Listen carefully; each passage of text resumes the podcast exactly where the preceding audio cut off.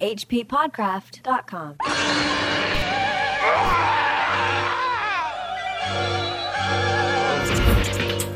This week's episode of the H.P. Lovecraft Literary Podcast is once again brought to you by Miskatonic Books. Miskatonic Books carries a large collection of mythos-related titles from the genre's best authors and publishers, both past and present. And don't forget, Miskatonic is always looking to buy, sell, and trade mythos-related books and ephemera. I was just looking at a listing for a signed handwritten postcard by H.P. Lovecraft to Clark Ashton Smith, which was pretty cool. Yeah.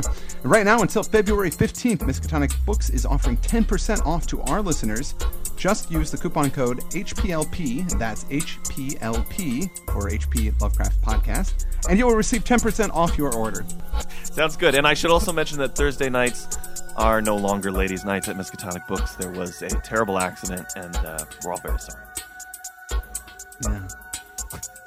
Just remember the coupon code is 10% off with HPLP right now at miskatonicbooks.com. And now on to tonight's episode of the H.P. Lovecraft Literary Podcast.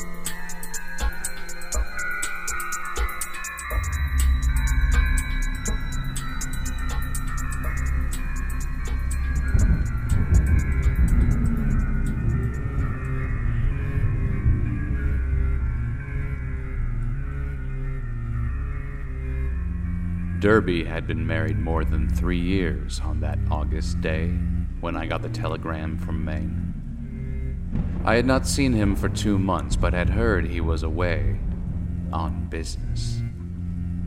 Asenath was supposed to be with him, though watchful gossips declared there was someone upstairs in the house behind the doubly curtained windows. They had watched the purchases made by the servants. And now the town marshal of Chesuncook had wired of the draggled madman who stumbled out of the woods with delirious ravings and screamed to me for protection. It was Edward, and he had been just able to recall his own name and my name and address.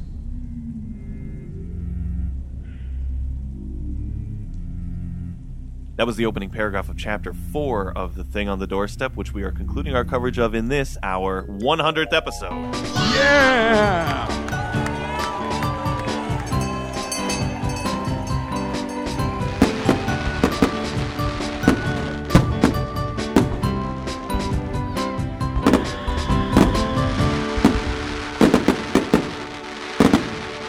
Fireworks just went off in my pants. Wow. It hurt a little bit, but it was very festive.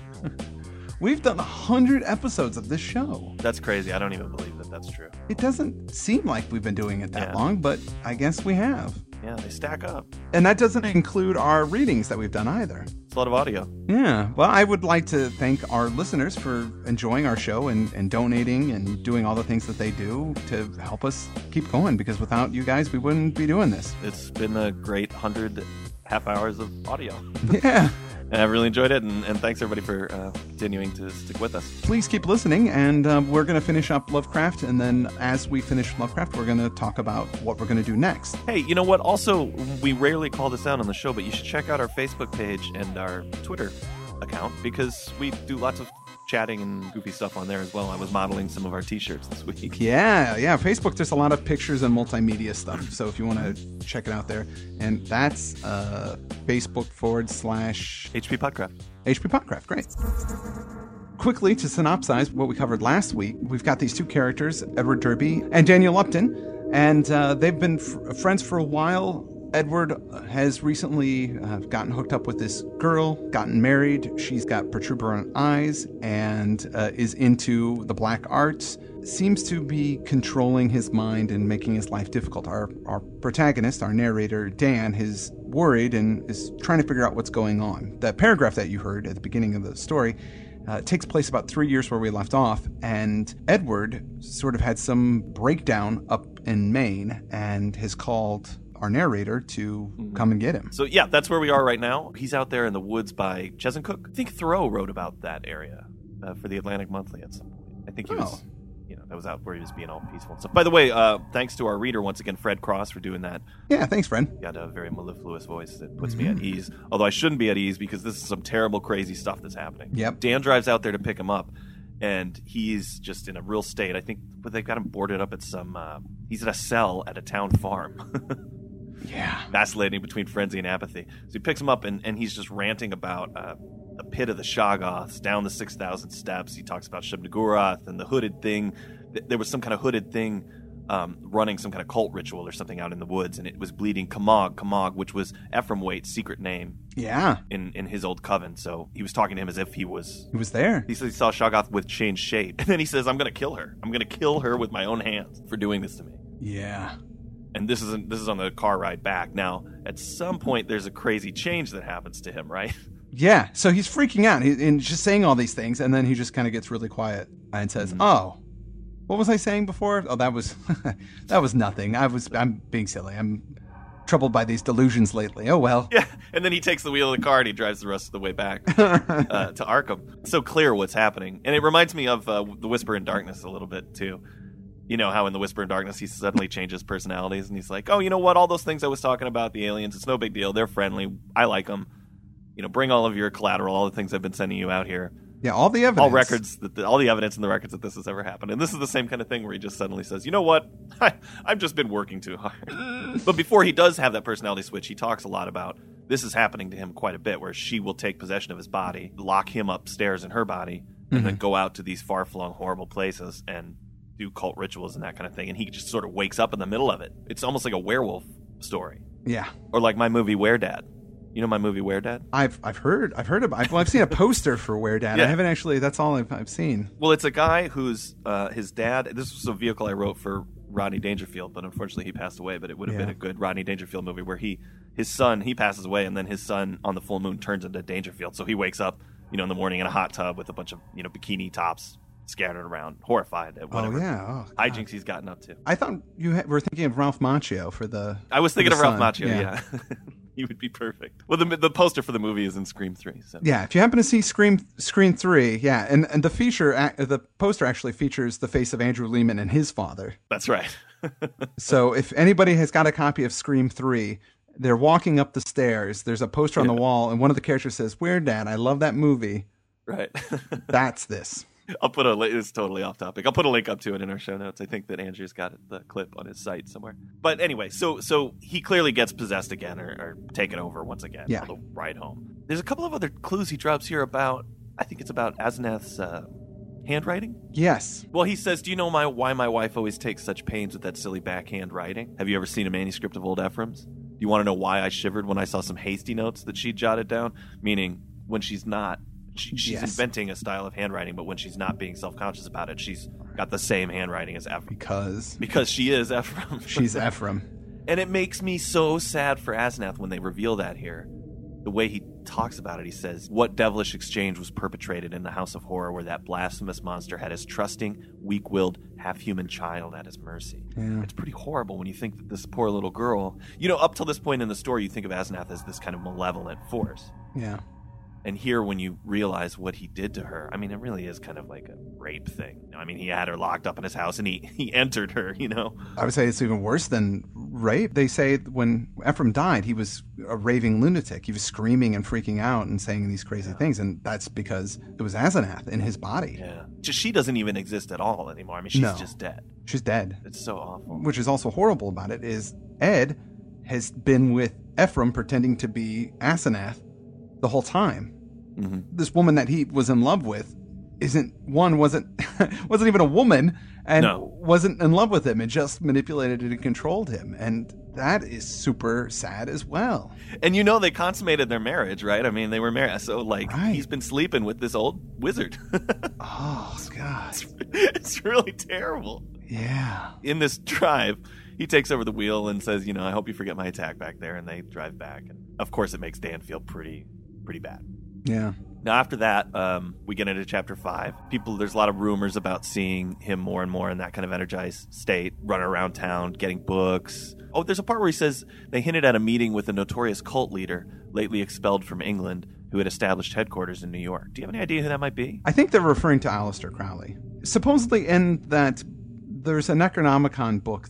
Colin Lowe wrote a Necronomicon. Mm-hmm. Like a version of the Necronomicon that got published, and he said that there was a connection between Sonia Green and Aleister Crowley, but that's completely fictional. I just imagine that Lovecraft would think he was an idiot. Oh, yeah. I think he was an idiot. I mean, and Lovecraft was far more hard on these kind of people than I was. Yeah. He wasn't, I wouldn't say he was an idiot as much as he was a dude that knew how to get chicks to have sex with him. Well, he's a huckster, yeah. I mean, he was obviously he's very smart. People kind of have this reverence for Aleister Crowley, and I don't understand it. Well, he knew how to nail chicks, dude. All right. You don't need a cult for that, do you? You don't need one, but it helps. People are hearing sobbing in the Crown and Shield house, and it seems to be a woman's, although, and people think it's Asenath up there crying, although some people think that maybe it's a guy sometimes. Yeah. Although there's a great scene where it says, one day this was all dispelled when Asenath appeared on the streets and chatted in a sprightly way with a large number of acquaintances, apologizing for her recent absences and saying she had hysteria, some kind of nervous breakdown. Or they were hearing a guest from Boston who was crazy. That's what it was. Well, there was one thing, too, where Ed comes over for a visit to pick up some books from Dan, but he doesn't use the knock. Right. He doesn't do the knock, and the behavior's weird, and he's pretty sure it's actually Ephraim in his body. Dan's on board now at this point. He's starting to believe these things. And then there's the break, right? Dan shows up and says, it's over. Yeah. Asenath is gone. We had a long talk. While the servants were gone, I said, you got to stop preying on me. You got to stop invading my body. And he says, I had certain occult defenses that I never told you about. Because he was an occultist in his own right. He was able to find some kind of way to stop her from taking over his body. And he's just gotten rid of her. Right. Well, that's what he's saying. And he's just really manic about it. He's drinking whiskey at Dan's place and saying, yeah, I paid the servants off. I didn't like the way they laughed when they walked away, but they're gone now, too. You probably think I'm crazy, but when I was in... Oh, and he cops to it. He says, when you picked me up and I was driving, she entered my body. He says, that praying wolf in my body, which I thought was great writing. Yeah. You ought to have known the difference. It's funny when he yells at him, you should have known that it was different. He's like, I did know. Then why didn't you do anything? You know, why did you let me drive? But what could you do? I mean, if you started acting like somebody... I mean, if I said, oh, no, somebody's possessed Chad Speifer's body, nobody's going to buy that. The important thing is he had to get rid of her. He had to break up with her. He's hoping she goes out west for a divorce. Mm-hmm. He had to do this before Halloween. She was going to make a sacrifice. They were going to do a sacrifice, and then she would have had his body. Permanently. Forever. The way that Ephraim did. I mean, he says, you must know what I hinted in the car, that she isn't Asenath at all, but really old Ephraim himself. This, I reflected, was a case for the asylum, but I would not be the one to send him there. Upon reflection, yes, this is a case for the asylum. It's a good section here when he's talking to him. He says, I'll tell you something of the forbidden horrors she led me into, something of the age-old horrors that are even now festering in out-of-the-way corners with a few monstrous priests to keep them alive. The nice thing about the story is that it's mostly a character study. I think Lovecraft himself said that this was a little different than most of his work. Mm-hmm. But, you know, because of that, he doesn't go too over the top with this stuff. Yeah. And so when it's suggested in here, I think it really it's to good effect. Yeah, I like it, because it doesn't really tell you anything that's going on, but it really hints at this much larger conspiracy, you know, of these cults and these things that exist outside of it. And it's just, you know, it's Lovecraft stuff. It's good mythos. Yeah. It's wonderful. Dan is thinking, once my son gets out of Harvard this summer, we're going to go on a vacation and go to Europe, and we probably should take Edward with us. Right. He's clearly been under a strain. And his old Derby house, they're working on it, trying to get it fixed up so he can move out of the Crown and Shield place that he was living in with Asenath. You know, Ed's also a little worried that these cults, they might come after him. Oh, right. Because he knows things that he shouldn't know. And he's sending checks to those servants, so it's like he's being blackmailed or something like that as well. So he's still in a bad place. But the thing is, he's not moving out of the Crown and Shield place. No. As much as it seems like he should, he's still staying there. Why? Why is he staying there? Well, we get a better picture of it when we get into Chapter 6. Around Christmas, Derby shows up. He's lost his mind. I mean, he's really having a hard time. Yeah, he goes crazy. He's, my brain, Dan, it's tugging from beyond, knocking, clawing that she-devil. Ephraim, Kamog. The Shoggoths. With the Kamog thing, is it possible that maybe even Ephraim isn't Ephraim? It is possible. It just occurred to me when I was reading it this time that maybe it's a really old... Maybe Ephraim was even taken over.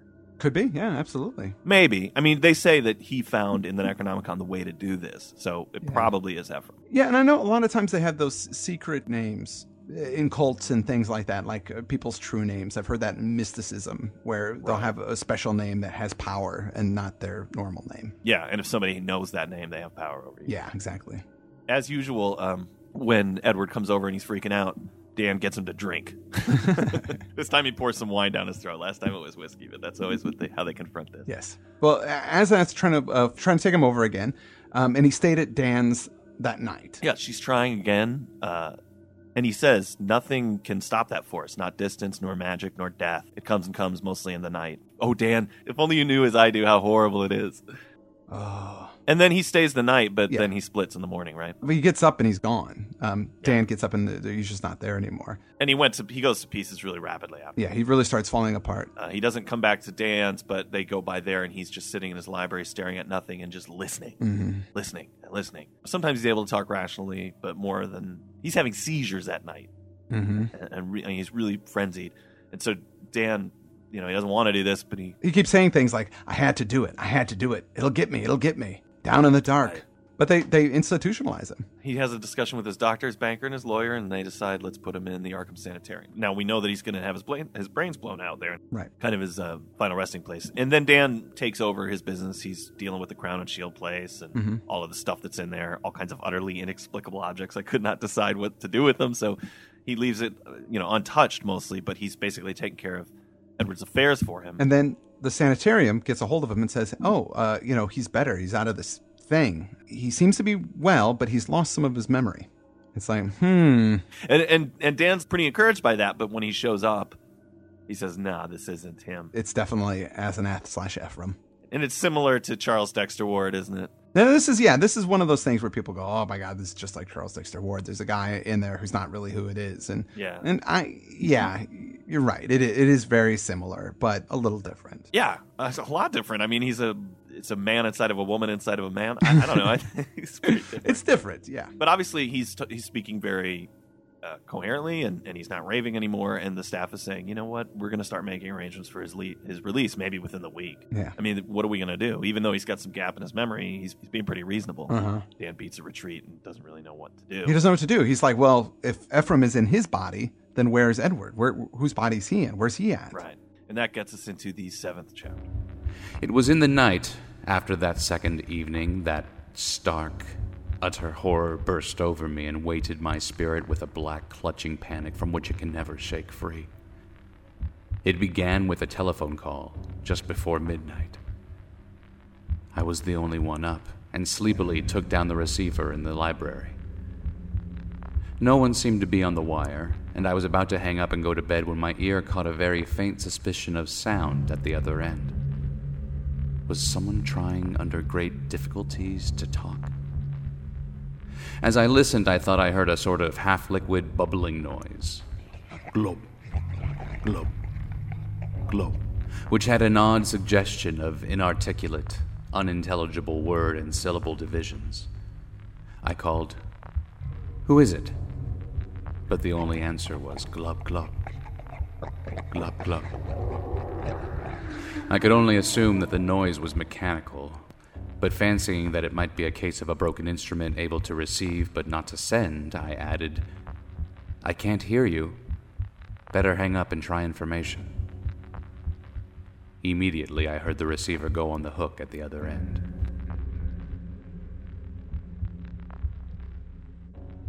That is the creepiest use of glub glub ever. Oh, yeah.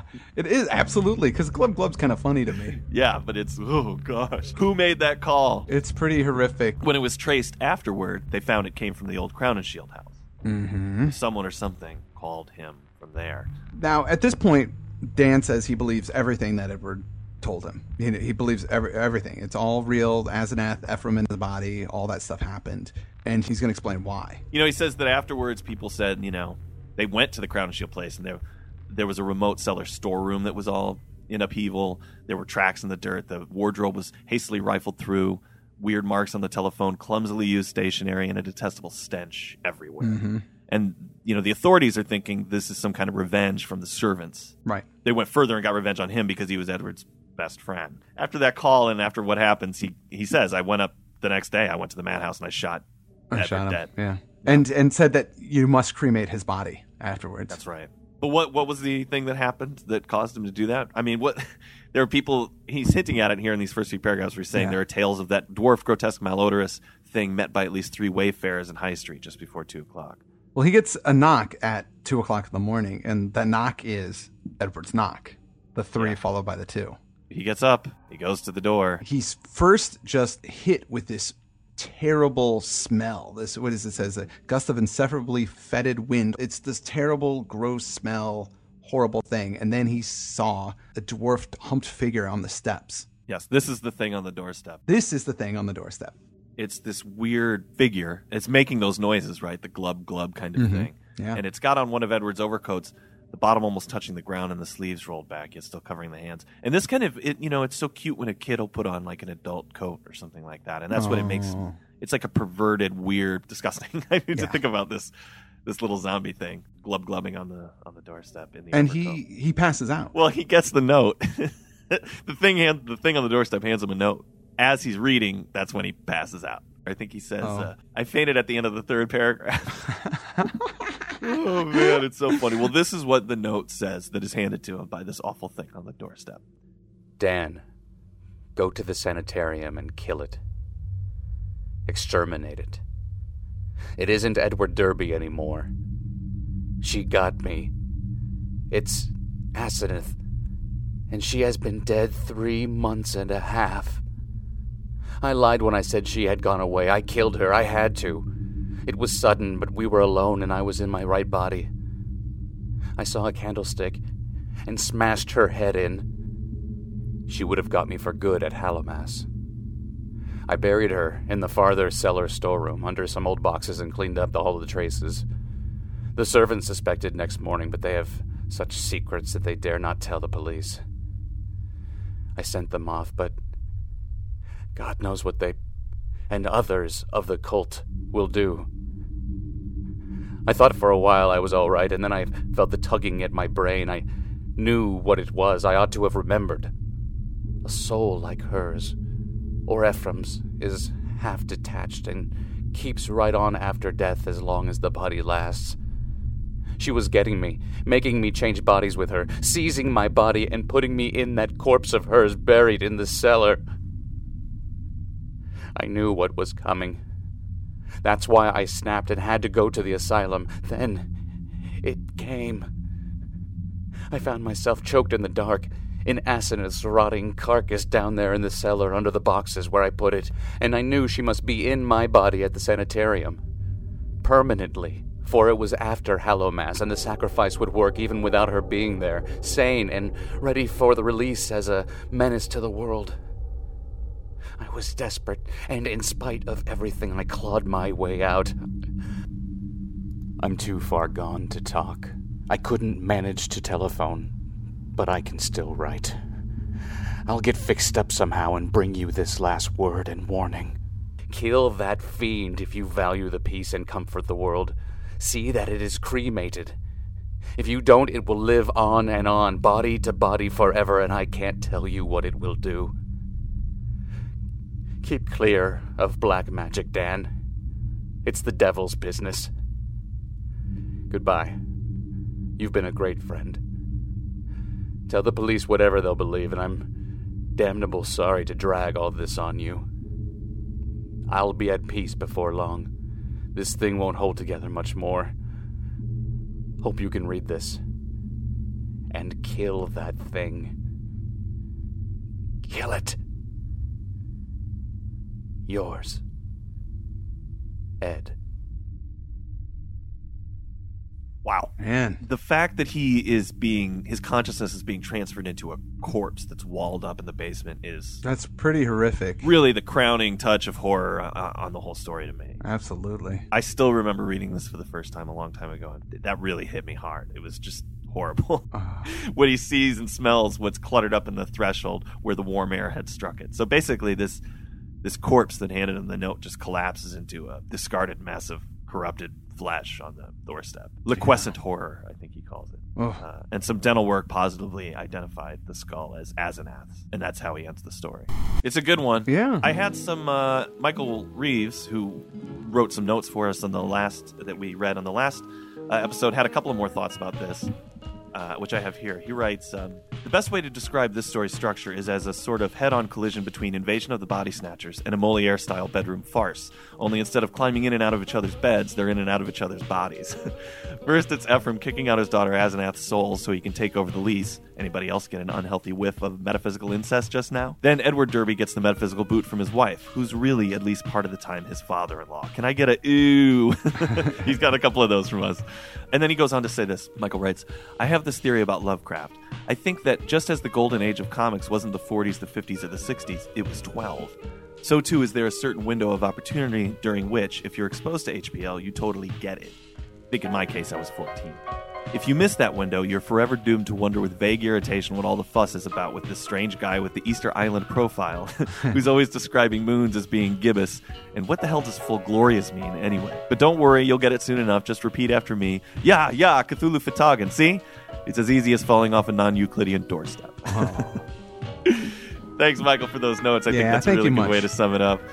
You can find more about Michael's work on his blog and his Amazon page, which we'll link to again. He's right, though. I think from some of the interviews we've done, there's that window of time when you start reading this. And if you read it when you're 13, 14, 15, around that age, you really get it, and you'll probably be a lifelong fan. And if you don't, it might be difficult. Although I know people are just starting now. I mean, we get letters from people who are just starting in their adulthood to read Lovecraft, and they like it, But there is that little pocket of time. I mean, of course, that's when I was exposed to it. And I was maybe 14. Yeah, of course, it's stuck with me my whole life. And I'm doing 100 episodes of a podcast about it now. I can't believe we've done 100 of these episodes. 100 episodes. You think we would have been in better form for this being our 100th episode? Yeah, I know. We were both pretty way better at this, and we're still just kind of rambling around. Yeah, muddling through. Well, what else do we know about the story? Any other notes? It was written August 21st.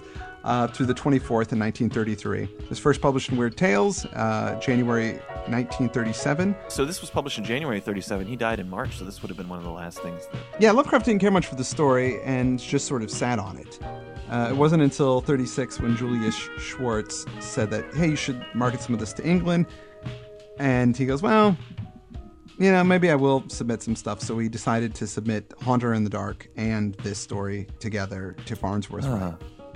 Okay. And he accepted both of them. So those were the last things that Lovecraft submitted. Wow. The closer we get to the end here, I'm getting more and more sad about the fact that he passed away. I mean, I know everybody's got to, but... Well, he was a young guy, and he really... And the way he died was just sort of sad. He just didn't take care of himself. Yeah, malnutrition, and then it progressed into cancer, and he died. At least nobody swapped souls with him. Or did they? Oh, no. Lovecraft lives on. Actually... He would be the one that knows what page, because in the story Thing on the Doorstep, he says, I'm not going to tell you what page it's on. Yeah, he actually says that. But Lovecraft would know. He knows. Oh, yeah. On Facebook, one of our listeners, Nick Palladino, wrote, since Asenath is a Deep One hybrid, eventually she would turn into a Deep One. Right. And then be immortal and live forever in the bottom of the ocean. Oh, that's true. Yeah. So wouldn't Ephraim be all like, hey, great, I get to live forever in the bottom of the ocean as a Deep One? Why switch bodies into another human's body? Look, here's the problem. Even if she turns into a Deep One and goes in the ocean, she's still a skirt. The important thing is, yeah, exactly. He needs a male brain. He needs a male brain, absolutely. And I say, if you go to Deep One Town in the bottom of the ocean, you probably have to do Deep One things, like clean off the algae and, he doesn't want to be doing that stuff. You don't want to do that stuff. And being able to swap bodies, you're immortal that way. So... Yeah, you got a lot more freedom, I think. I'm surprised he didn't make a move on somebody rich and famous. Switch bodies with Valentino or something like that. Yeah, that would have been a way better move. But then again, if you want to keep a low profile to do your Colton, you don't want to rock that boat. You're a Colton. Well, thanks everybody for joining us on our 100th episode, and hopefully we haven't bored you too much. No, gosh, I don't think we like this story a lot. I know a lot of people think it's one of his weaker stories, but we can disagree. Yeah, and it sounds like a lot of other people agree with us. I mean, I'm getting a lot of notes from people saying, "Hey, I like this too," almost like they're embarrassed to like it. But hey, it's a good story. I really love it. It might even be in my top 5 Lovecraft stories. I mean, I really. Really very fond of it. Yeah. I want to thank Michael Reeves once again for the notes and for corresponding with us and for writing that great Ghostbusters episode, among a million other great TV and film and books and short stories and all the good stuff that he's done. We'll put up some links to Michael's stuff. Go check that out. Thanks to Fred Cross for being our reader. He did an excellent job. Really glad to have him on the show. Yeah. Great job. And once again, don't forget Miskatonic Books, miskatonicbooks.com. You can get 10% off anything there. with the code HPLP. That's 10% off with the code HPLP at miskatonicbooks.com. What do we have up next? We're doing a double feature. We are? And we haven't done that in a long time, yeah. The Evil Clergyman and The Horror in the Burying Ground. They're both very short. Oh, okay, great. But it's been a long time since we've got to do a double feature. I'm really looking forward to that. That'll be fun. Wow, we're doing two stories? Yeah, I don't know much about either of them. Either. No, I've never read either of them. Yeah, I think they're collaborations. The Evil Clergyman is not a collaboration, but The Horror in the Burying Ground is with Hazel Heel. Oh, okay. We can expect that somebody will be turned to stone in The Horror in the Burying Ground. I hope so. I want Yet the brain will be alive. Chad, I want to say good job on these last 100 episodes here. Yeah, you too, man. I've been really happy with your work. Thank you. Did I get the job? You've got the job. Yeah! And I want to thank all of our listeners for supporting us and making the show what it is, because without you guys, there wouldn't be a show. Yeah, that's right. And we'll be back next time with episode 101. And with that, I'm Chris Lackey. I'm Chad Pfeiffer. And this has been the H.P. Lovecraft Literary Podcast. At HPPodcraft.com. HPPodcraft.com.